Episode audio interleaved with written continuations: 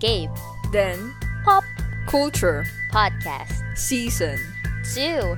Dumber, Cooler Nonsense. Nonsense with Gabe and Dan is back. Back at it again with another dumb season. Come, join us. And let's start your Mondays with nonsense. Ay, hello? Hello, Jana. Okay, so you're still listening to Nonsense with Gabe and then. Ay, no. Ay, andyan po si Jana. Huwag kayong mag-alala. Hello, I'm alive. She's alive. Sobrang sabaw namin today. Kanina hindi. Tapos ngayon sabaw na kami. That is true. Oo, dahil nalaman kong hindi ko pala na-private yung isang channel namin sa sa Discord. So, doon nagchat-chat yung isa naming friend. Gulat siya eh. Ay, wrong chat. Nalaman niya, no? Nalaman niya eh. May pinapanood kami. Yung pala nakashare yung para sa episode namin ngayon. So, anyway, before that, so, kamustahin natin yung week ng everyone. Pero actually, yung sa amin lang ni Jana yung maririnig nyo. So, Jana, kamusta ang week mo so far? My week has been good and calm. Mm-hmm. Really calm. Wow. Yes. Ikaw ba? How's your week? Weekdays, very hectic. But weekend, it was actually good naman. Very relaxing, kumbaga. Tapos, madaling araw, bigla kami nag-usap nung friend ko at bigla kami usap about life. So, medyo... Wow! Grabe naman. Naging seryoso bigla. Oh. Kaya ka ba puyat nun? Oo, actually. So, yun lang. Habang nakikinig kami ng mga songs ni Mariah Carey. Wait, si ano ba to? Yung nag-chat? Yes, yung nag-chat. Hi, chat friend. The best. Oo. Anyway, ayun. Dapat kasaling isa naming friend kaso nakatulog na siya. So, yun. Weekend. Aside from that, nanood movie with the family. We watched Without Remorse. So, it's a movie adaptation from Tom Clancy's book of the same title. About just sa more on revenge plot. So, about sa SEALs. Military, ganan. Ganda siya actually. But, mixed review siya kasi medyo different siya from the book daw. Sobrang marami daw iniba. Halos wala daw galing sa book. Oo. So, plano ko rin basahin yung book kasi naganda na ako sa film. So, baka feeling ko para siyang yung Percy Jackson na if napanood mo yung film una, may enganyo kang basahin yung book. But, if inuna mo yung book, wala ka lang sa movie. Like, nope. Talaga ba? Feeling ko kung sa Percy Jackson na una kong panoorin yung film, di ko sisimulan yung book eh. Talaga ba? Oo. The film it sucked. Super trashy. Oh, no? Super trash. Oo. Gusto ko yung movie kasi about yung plot, hindi naman plot, yung buong idea na anak ka ng gods or Greek gods is actually good na agad for me. Okay. Okay. So, kaya yun yung kaya ko na-hook na, sige, basahin natin yung Lightning Thief. Tapos, yung mga friends pa nakasama ko manood, uy, maganda yung book. So, okay, sige, I will read the book. Ikaw ba? Anong ginawa mo nung weekend naman? Kind of same as you. Parang halos na weekend, magkasama din tayo virtually. Yes. Pati yung nanonood yung family. Nag-chat kami.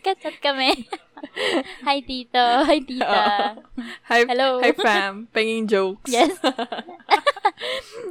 That is true. Ano pinanood niyo? Pinanood namin ngayon is yung latest Mortal Kombat film, 2021. Mm-hmm. I think na-review yun eh. Yung, SFX. Sobrang ganda. I would give an okay with that. Yes, maganda siya. Pero the plot, it's masyadong mahaba yung build-up rather than the labanan. Kaya nga siya, Mortal Kombat, right? You're familiar with this. Nagsimula siya sa video game. Tapos nagkaroon siya ng film around 90s ata. So, etong recent film, parang masyadong sappy rather than do sa labanan. Parang, I would rather watch the first film, rather than this one. Pero maganda yung SFX na ito. As in, yes. SFX or VFX? Oh no, mali. Yes, both. May sound effects din. VFX, fam. Both. Yes, the visual effects. Nireview to sa Corridor Digital. Actually, yung trailer muna, diba? Yeah, yung trailer muna. Mm-mm. Kaya, ang daming hype din na people. Well, not just from yung sa Corridor Digital, but yung Mortal Kombat movie itself. Kasi nga, the movie looked so good and the action scenes as well. Kaso yun pala, kapos pala, no? Oh. Kulang. Bitayan, hindi ka. Pero bukod doon, nanood nga din kami with friends, with our common set of friends, na lumalawak na yung circle of friends namin na yung common. Oo. So, weird. Nagko-combine na sila pong lahat. So, nanood kami ng movie na i-review. Hindi siya review actually.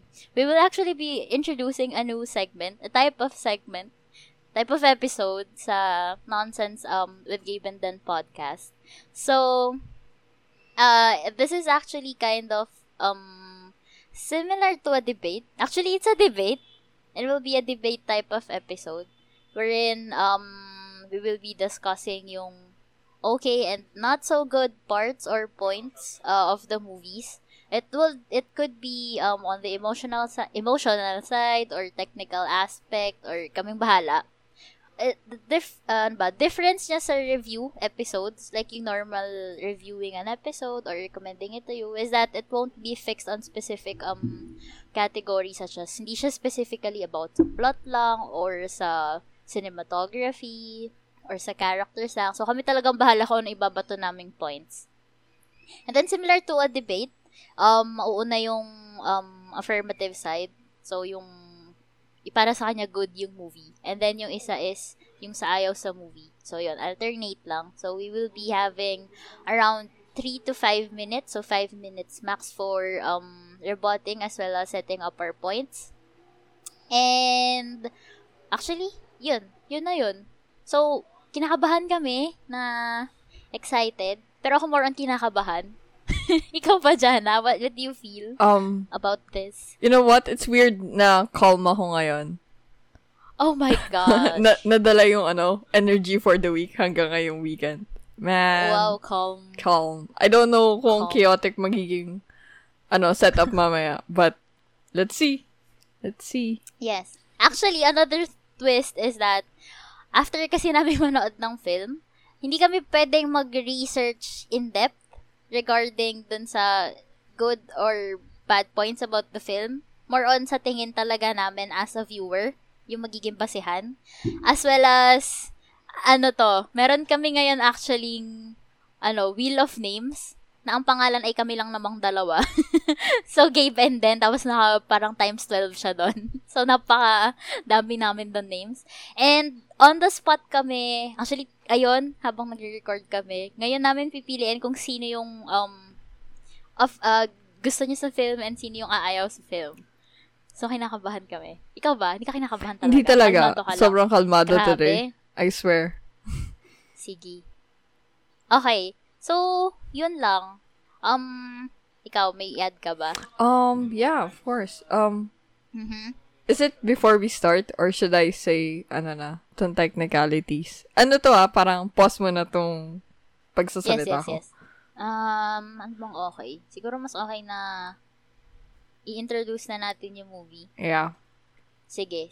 Tas bago mag-start dun tayo or mag-relate muna tayo. Hindi, mag-start muna tayo. Mag-start muna tayo. Technicalities muna para... sige. I-introduce ko yung movie, tas ikaw dyan sa Sige, yeah, okay. Pasa ka sa'yo. Sige, ulit. Pasa mo sa akin ng mic.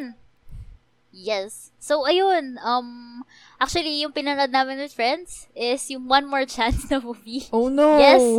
The classic film. And, so, Jana, take it away. Take it away, Penny. Alala ko SpongeBob. Yes. Okay. So, One More Chance. It's directed by Kathy Garcia Molina. Famous director for romance films, right?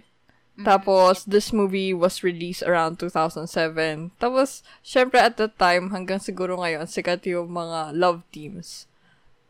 This movie starred John Lloyd Cruz and Bea Alonzo. And it's about two people who are in a relationship for a long time already and malapit na silang ikasal. But dumating sa point na they need space. Mm-hmm.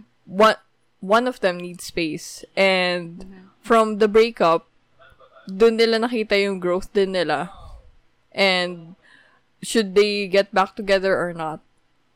And that's the whole movie per se. It's about their breakup. Specifically, ano sila? Individuals na nagwo-work sa construction profession. Mm. Isang Arky, isang Siveng? Yeah, Siveng. Yes, Siveng. Yun yung pagdedebatihan namin. So, dahil, alam mo yun, parang as we grow old, parang na-realize namin na, is it still a good movie compared nung napanood namin siya during our younger years? Younger years talaga. So, with that, nagsispin na kami para malaman kung sino. This is actually scary kasi pareho ba nating hate tong film na to? I mean, from before, I really don't like this film. Mm-hmm. Well, from before, I kind of liked it. Hmm. And now? I kind of liked it. And now, I have mixed feelings about it. Mixed feelings? Very mixed. Ah, okay. Dahil may appreciation pa rin, per se. Of course, dahil there, I mean, may movies talaga na trash, pero at the same time, well, hindi siya magiging classic film kung wala siyang okay na points, I think. Mm. Diba? Sige. Let's see. Hindi ko din gets ba't siya naging cult eh. But okay. Sige. Hindi mo siya, sige. Tingnan natin. Okay, wait. Sige. Yung unang, ito ay yung mapipiling pangalan. Siya yung Maka-pro? Okay, teka lang. Pagkatapos na ito, kung sino man ang pro at con, mauuna lagi magsalita si pro. Pro, yes. So, kinakabahan ako kasi ako na magsalita. Like, bring the positivity. Oh my God. Alright, let's go. Ito na, spinning. Ayan. Jana, ikaw. I'm pro? Oh. Oh my God! Ah! Do you see? Don't you see the screen? Nakalagay remove Gabe. So, I'm that means it's you. Kakaspin ka. Feeling ko talaga kung sino yung unang tapat na name, siya yung tatapatan ulit pag nag-spin ka. Never, true, that is true. Dapat pala hindi ko pinadami yung ano. Dapat pala sinabi ko, dagdagan mo pa ng isa pangalan. Oh my God. Okay. Okay, it's you. So, you're the pro. Alam mo, yung pinagandaan ko for this session is for the pro, so good luck din sa akin. Talaga ba? Yes, kasi, ewan ko. Sige, go, Jana. You're the pro. Okay, oh my God. Sige. I will be quiet. First point. 5 minutes. First point, why I like this film, is that we all know that it's 2007. And usually, in mainstream cinema, hindi masyado natatap to. About a relationship. Hindi masyado na discuss ang breakup in a relationship in movies, right? So, it's really nice how breakups are tapped during this era. And it was an introspective view of what usually happens during breakups. And it's not usually focused sa Filipino rom-com cinema. It was kind of heavy at some point. Tapos, it was segmented properly on how the individuals grew. Sila dalawa, pareho and how they coped. Pinakita din doon yung lang nila. Hindi lang about them, but their families as well. Friends, co-workers, lahat actually. Tapos, the movie was really well translated na yung relations are not bound within the two partners involved, but the people around them. How it affected the people around them. And how being in a relationship makes other people really involved also in that relationship. So, I like that kind of view na pinakita do sa film. And meron ding refreshing take from the cliched breakup thing na usually portrayed.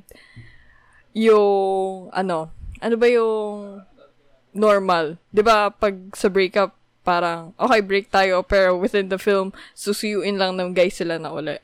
This one, hindi eh. Parang nag-break sila, pero from that breakup, nagkaroon ng self-evaluation. Parang na-re-evaluate kung ano ba yung disposition nila in life, where they really stand in the relationship, ano yung mga kailangan nilang gawin.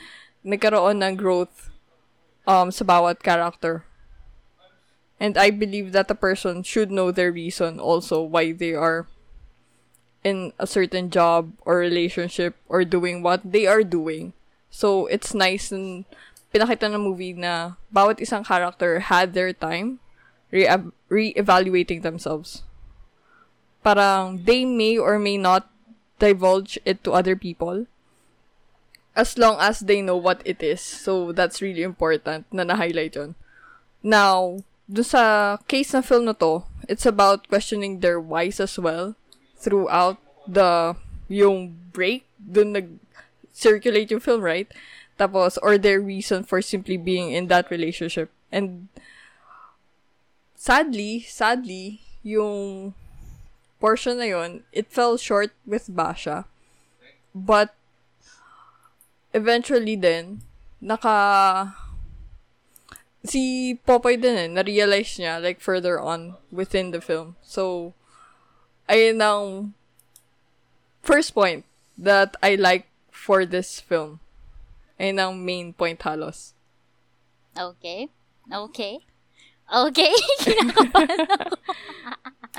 Okay, funny how you brought up yung plot. Oo. It is, okay, sige. That would be, I will be rebutting that as well as making it my first point. So, you've said na it portrayed a new light in terms of relationships and breaking up. But I think, it highlighted na it's okay to be in a toxic relationship even after breaking or even after moving on per se from that toxic relationship. Because I'll have to admit na sobrang toxic ng relationship nila right from the start. It was, very controlling, dinidepict na very controlling si Poy, and recognized siya ni Basha, but, yun nga, well, gets ko na, diba, umalis si Basha, but then, in some ways, that fell short also. Sinabi mo din na nagkaroon ng parang, actually, kami na nagsabi. Sabi mo, nag-fell short. Oo. Kay Basha nung mga bandang dulo. And yes, that's true. Talagang nag-fell short yung pagka-develop ng character ni Basha. Because she was getting there, but then biglang nawala. So, kind of, nope, nawala yung point ng film, kumbaga. She was so strong from the very start na I'm breaking away from this. And that's a good thing to see. Kasi yun yung usually nangyayari. For example, merong sabihin natin merong nag-cheat. And then, yung iba is parang, sige, bibigyan kita ng chance. But then, oh my God, ang hirap i-explain. Okay, man, breathe. Breathe. Wala pa man din tong cut. But something along those lines na, if you're in a toxic relationship, you should know your limits. And I think parang kay Basha is, after niyang maharamdam ng freedom for a while, bumalik na siya. Gusto niya na agad bumalik dun sa relationship na I think toxic pa din for both of them. Aside from that, you've said na it's good that they parang may involvement din ng other people. The relationship is not just between the two of them, but to other people as well. Na para sa akin is another downside dahil yung strain ngayon nila is not only sa kanila nag-revolve but also to those around them. So, kumbaga, yeah, realistically speaking, that happens. But, yun nga, parang na-imply siya na, parang na-imply siya na it's okay to drag other people with you when you have those kinds of problems, especially sa love life mo. It's just sad to see na, ayun, yun yung nangyari sa kanya. So, ano pa ba? Yun. ayun pa, aside from that is that na-highlight na in order to move on, parang you can use another people as rebound. As a case ni Maha, ang ating favorite girl. Maha for the win. Trish! So, yon. Si Trish. Yes, si Trish. So, yon. Parang it's okay to be in a relationship. Tapos, meron pang kaganapan na nag-cheat si Boy and si Bash. Pero wala man lang no sense of remorse. And, ayun. Parang na-highlight lang na it's okay to use other people for rebound. It's just kind of sad. So, yon. That's it for me. So, yun. So, so, going to my point, I think, yun nga, ang pinurtray niya is a toxic relationship and that being in a toxic relationship is okay. Parang okay lang na bumalik sa toxic relationship. Yung tipong, it's okay na, sige, take lang tayo ng break and then balik na tayo ulit. So, yun. Kasi, for me, that promotes na ayun nga, parang yung strain sa sarili mo and to other people. Ewan ko, self-harm and yun nga, may harm din with other people. Yun. Yun ang aking very short point. Mas mahaba pa yung rebuttal ko. Oo. Sorry sa mga nagde-debate. Nararamdaman ko yun. Okay. It's been so long. Okay, sige, go. It's been so long. High school pa to. Ako naman, I want to rebut on the point, specifically the point you made na it's a really toxic relationship and it's sad na sinabi pa nila yung ibang tao. And how John Lloyd, si Popoy, how Popoy involve si Trish, si Maha. Bakit na kailangan lokohin, nakakaawa? Gusto lang naman ni Maha magsulat ng music para sa kanya. Music? Sa second anniversary. Inabay! Close your eyes para hindi mo ako makita na sasaktan. Tapos yung joke sa atin, close your eyes, give me your hand. Okay, sorry. Sorry mo. Bessie. Tsaka yung poem niya. Ano yun? I want to remove. Ano yun? I want to something. Oo. Hindi ka na kaya. Happy Monthsary. Happy Monthsary. Okay. Hindi ko pa tapos yan, ha? I think, yung point na yun, na it is, yes, it's a toxic relationship, pero kailangan yun. Kailangan yun na plot, na kailangan niya maging toxic. Para saan pa ang breakup nila? Kung hindi maging toxic ang relationship, it may be a bad connotation to the crowd, to the public, but the plot needs it. Who the hell would watch a breakup kung nag-break sila na, wala lang, gusto lang nila mag-breakup for self-growth. People need the tea. Let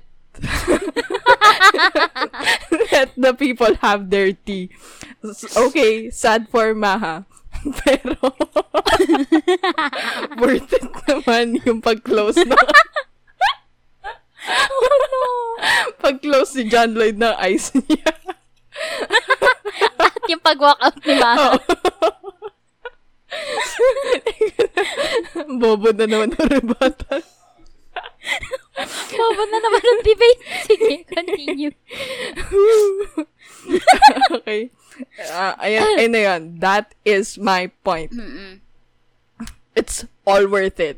Toxic relationship, yes. Maha, Salvador, Astrish, yes. Okay. My second point, why people should love this film as much as I love it, is because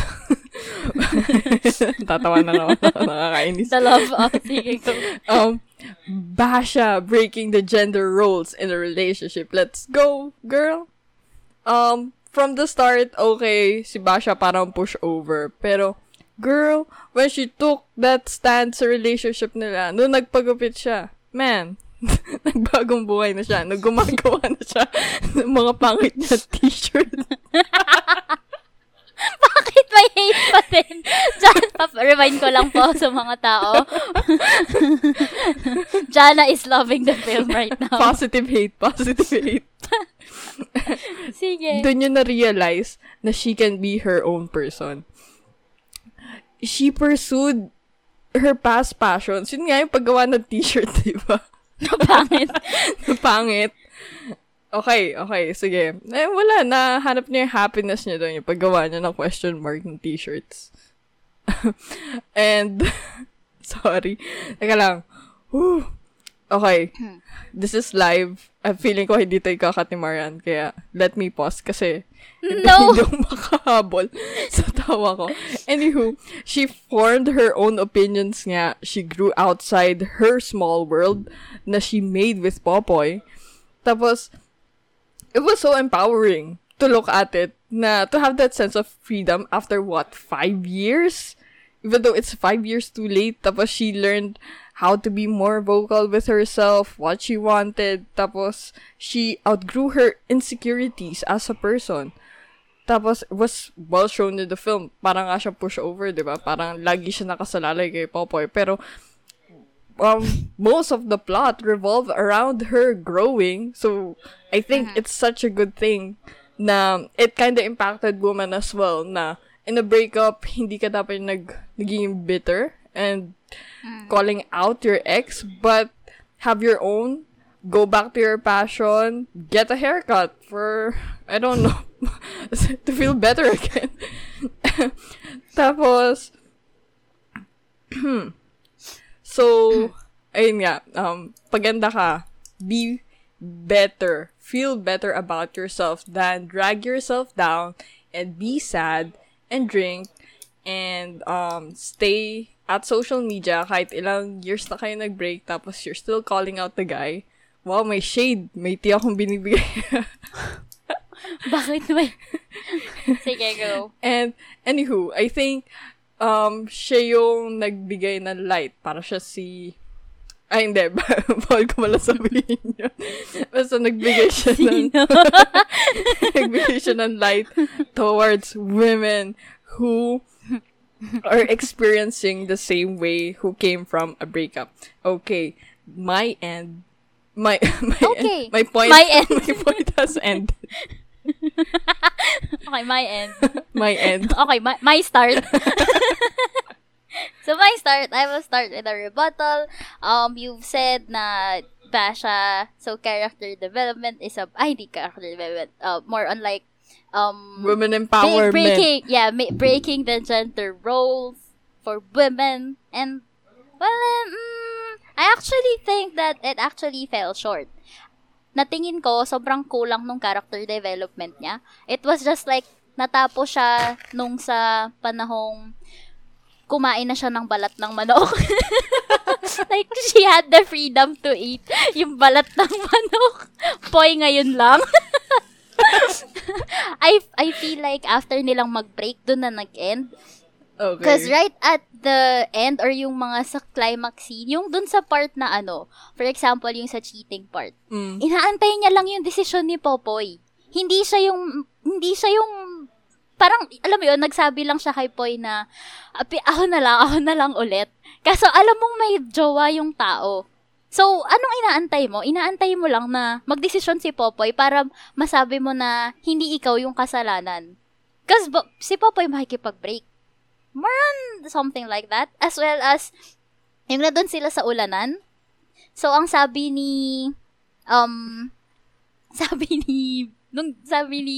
Basha, nagtatanong pa rin siya kung anong gagawin niya kay Popoy. Yung umuulan na, tapos sabi niya, so, anong dapat kong gawin? And then, si Popoy pa yung nagsabi na, hindi, ako na yung lalayo. Ako ay magkakatar. At mag-meet tayo after ilang years sa ending ng movie na to. So that was it for me. So my point naman is just ayun, no character development. Nasad din ako na no character development for the people around them dahil first of all yung kay Chino, hindi ko na alam kung anong nangyari sa kanya at sa pag-inom niya ng shampoo. Parang ano, ginamit lang siya for the sole purpose na patamaan ni Popoy si Basha sa scene na yun. Yung tipong, I need Popoy's advice, I need Popoy. Si Popoy lang nakakaintindi sa akin. And then, tapos itong si Popoy naman, alam na nandun yung jowa niya, nandun yung ex niya. Di man lang pumulong na lang kay Chino at sinabing, alam mo, ito dapat ganito, ganyan. Hindi, nilaksan niya for the whole room to heal. Heal? Heal. Heal. Ayun tuloy, nag-cheat tuloy si Poy at si Basha. So, aside from that, is that at times very over acting and over-delivering na yung mga tao na it takes away so much from the movie. As in, nakaka-stress na ang okay na minsan ng acting. And yun, sayang kasi ang ganda na ng deliveries nila most of the time. But then, nasisira kasi nga over-delivered siya. And, ayun. So yun, again, no character development and overacting, over-delivering. So, that's it for me. Ooh! Your start! My start? My end! Oh, your start. My... Sasabi ko sana butt. Mali pala. My butt, re. Wala na po. Wala lang brain cells. Stupid na naman. Nakakainit. Wala na naman brain cells. Lord, bigyan niyo po kami ng brain cells today. Brain cells. Anywho, okay, sinabi mo, I would like to rebut, first of all, yung sinabi mo na, bakit ganun yung ginawa ni Popoy? Ba't niya kailangan sabihin kung naandun si Basha? Girl, kasalanan ni Basha naandun siya. Kailangan marinig ni Chino ang dapat niyang marinig. Unang-una, sino ba nasaktan? Diba si Chino? Chino? Uminom na siya po eh. Tapos, syempre, gusto ni Chino ng validation. Ibigay kay Chino ang validation. Wala tayong pakalam kay Basha. Visitor na si Basha doon. Kasalanan yun na andun siya. Tapos, pasokis na din si Basha eh. Kung ayaw niyang marinig, edi sana lumabas siya ng ng kwarto. Bakit siya na andun? Nakinig pa siya buong litanya, no? Diyan na yung totoo. Gusto pa yung film. Ayaw mo. Okay, sige. So, tama lang yung ginawa ni Boy. Tapos, yung litanya na yun, kailangan nyo ng tao. Sa tingin mo, saan kukuha yung tao nakaka-relate ng mga quotes para sa mga pinagdadaanan nila? Kailangan, yung mga tao, parang si Chino, kailangan din nila ng validation in life. So, sa tingin ko, karapat-dapat lang, sakto lang yung delivery. Sakto lang yung... Nabulol ako. Sakto lang yung emotions. Sakto lang lahat, fam. Kaya, yes. Sakto lang lahat. Sige. Yes. Sorry, oh. Okay. No. My rebuttal has ended. Now, to my main point. My last and final point. Gusto ko mag-bosses na para si Trish. Paano ba yun? Boy. Iba yung natay. Cut mo yun. Parang kang kinatay na pala ka. Isa pa. Ayoko na. Tawa na tayo na tawa dito. Yung pagkakasay mo, Poy. Nanginig pa eh. Tatawa pa kasi ako eh. Anywho. Okay. Can I drink water first? Maririnig na listeners na nainom ako ng water. Napagod ako dun eh. Nasa-stress ako. Parang, it's very emotional, this debate. Nanatawa lang ako. Sobrang, yung emotions natin nakakaiyak. The tears. Woo!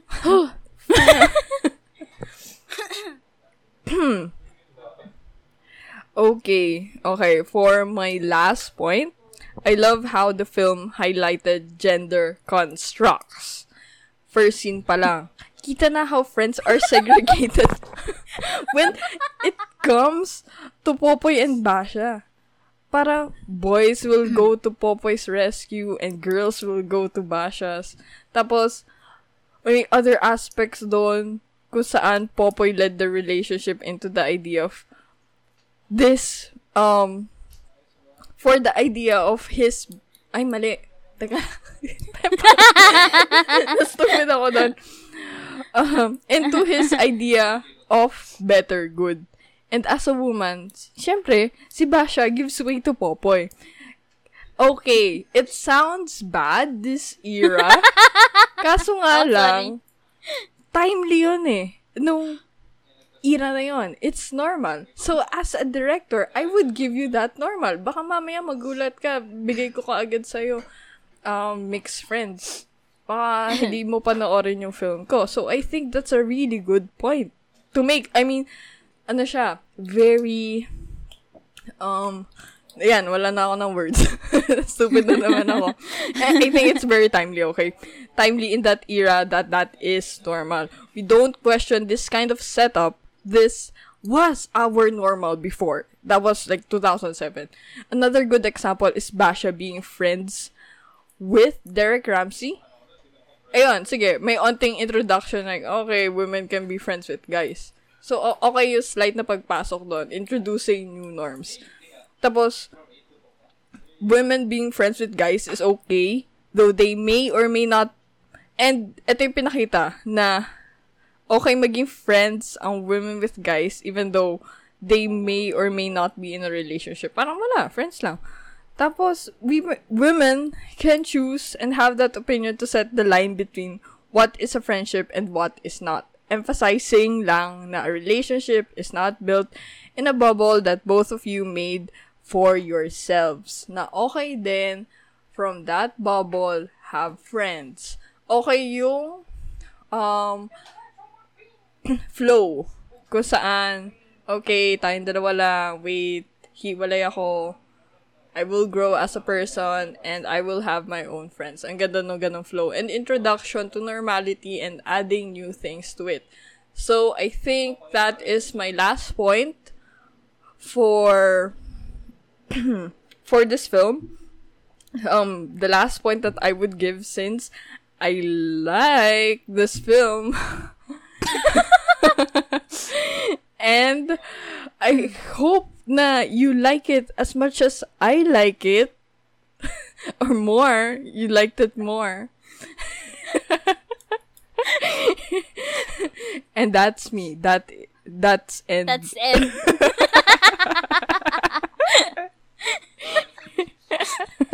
Okay. Pagod na ako. Okay, my start.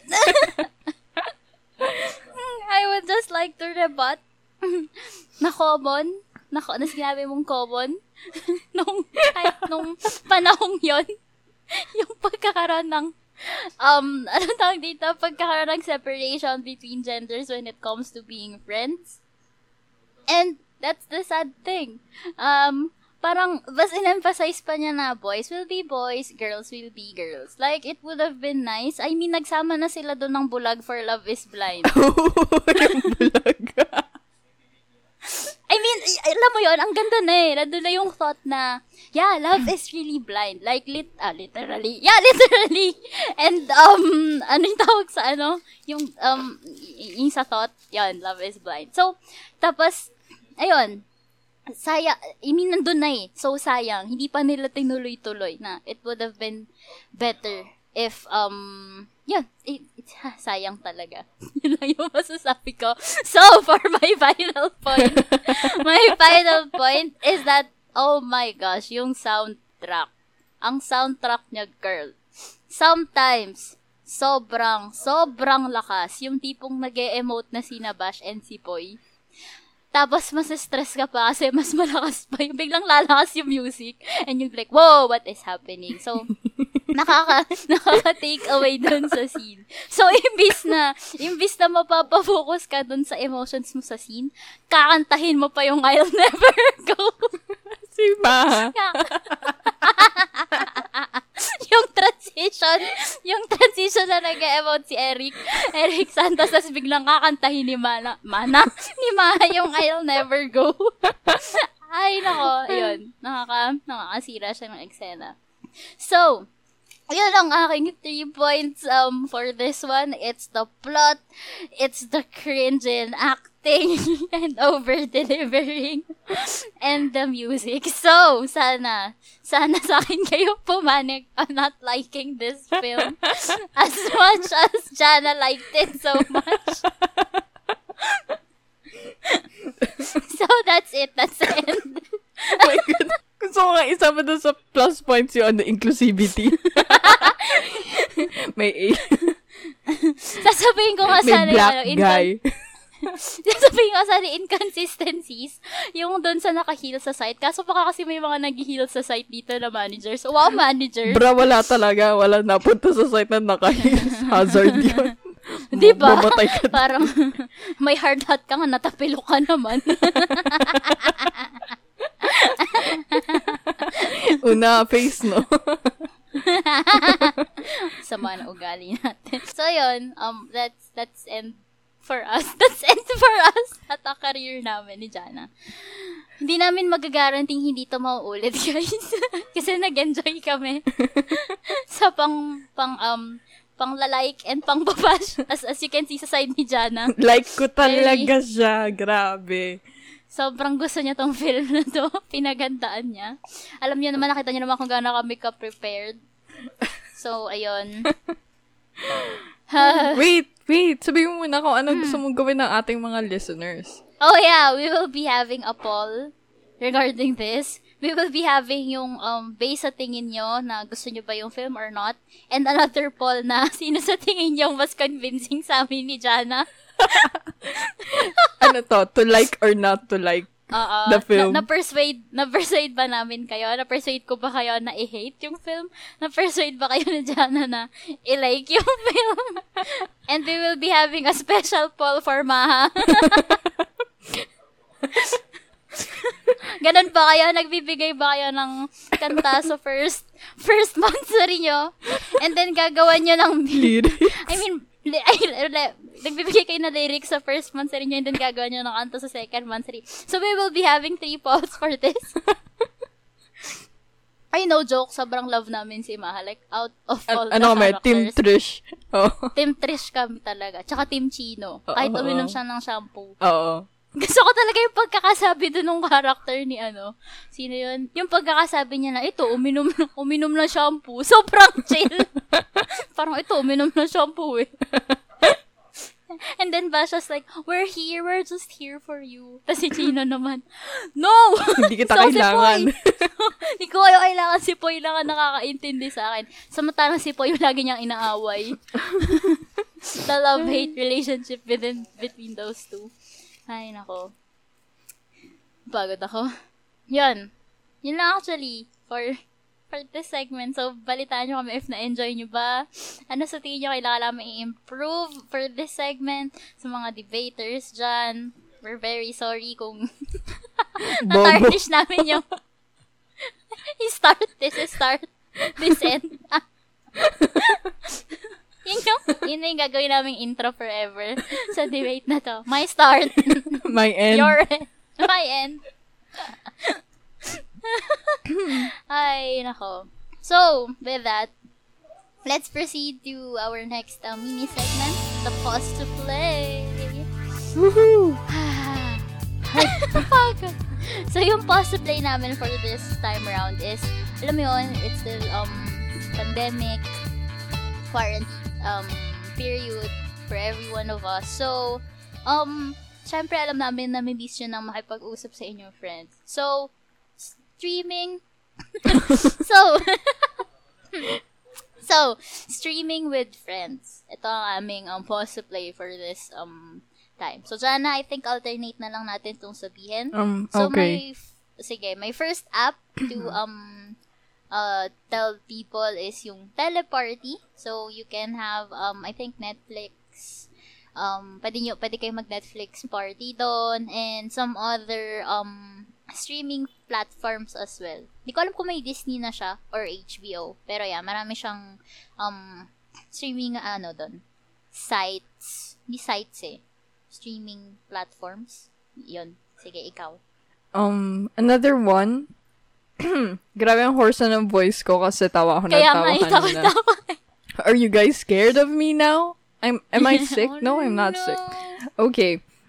This suggestion would be Rave. I remembered we tried this. No, kakastart pala na pandemic. Ano mo problema ako? Sabi ko, pwede ba tayo mag-stream sa YouTube? Kaso nga lang, phone or iPad. Tapos sabi niya, yes! Sabi ni Marian, yes, you can download Rave sa App Store. Then, yun na yun. Pwedeng mag-Netflix, YouTube, and hindi ko pa alam kung ano yung other media na pwedeng stream doon. But, okay siya. For friends na gustong sama-samang manood. Yes. Ito yung nag-rave tayo nung isang anime series. Oh, yung nanay. Si Shin-chan ba? Oo. Ay, hindi. Si Shin-chan. Hindi. Nanay, nanay. Nanay na mataas yun, no? Sorry, ah.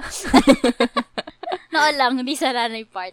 Okay, next would be MetaStream. So, it's an extension sa Google Chrome. I think meron din sa Firefox. Similar siya sa Teleparty.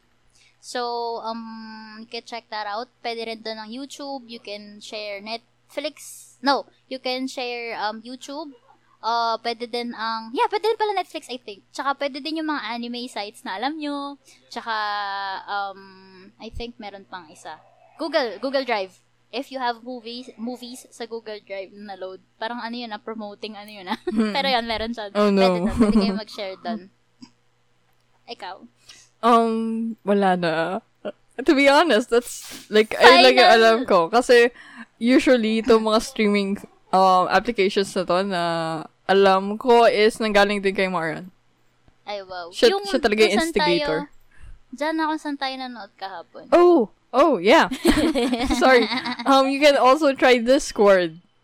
Mm-hmm. If you have a Discord account, you can stream films that you have. So, it works that way. I don't know kung sa Messenger. Pwede ka nata mag-stream din sa Messenger. Share screen. We tried YouTube nun eh. Nanood tayo ng mga Japanese ads with friends. That's true. Pwede din sa Messenger. Long man!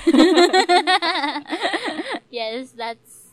Yun lang naman. So, ayun. Value your time with friends and family, and yun. Dito sponsored at sabaw na kami. So, I guess yun na yung tamang time para sabihin namin, see you next Monday! That is true. Bye! Bye! Hi, okay, 1, 2, 3, this is our end. You can listen to us on the following platforms: Spotify, Pocket Cast, Breaker, Google Podcast, Radio Public, and Cordata FM. Overcast. Follow us on our social media pages.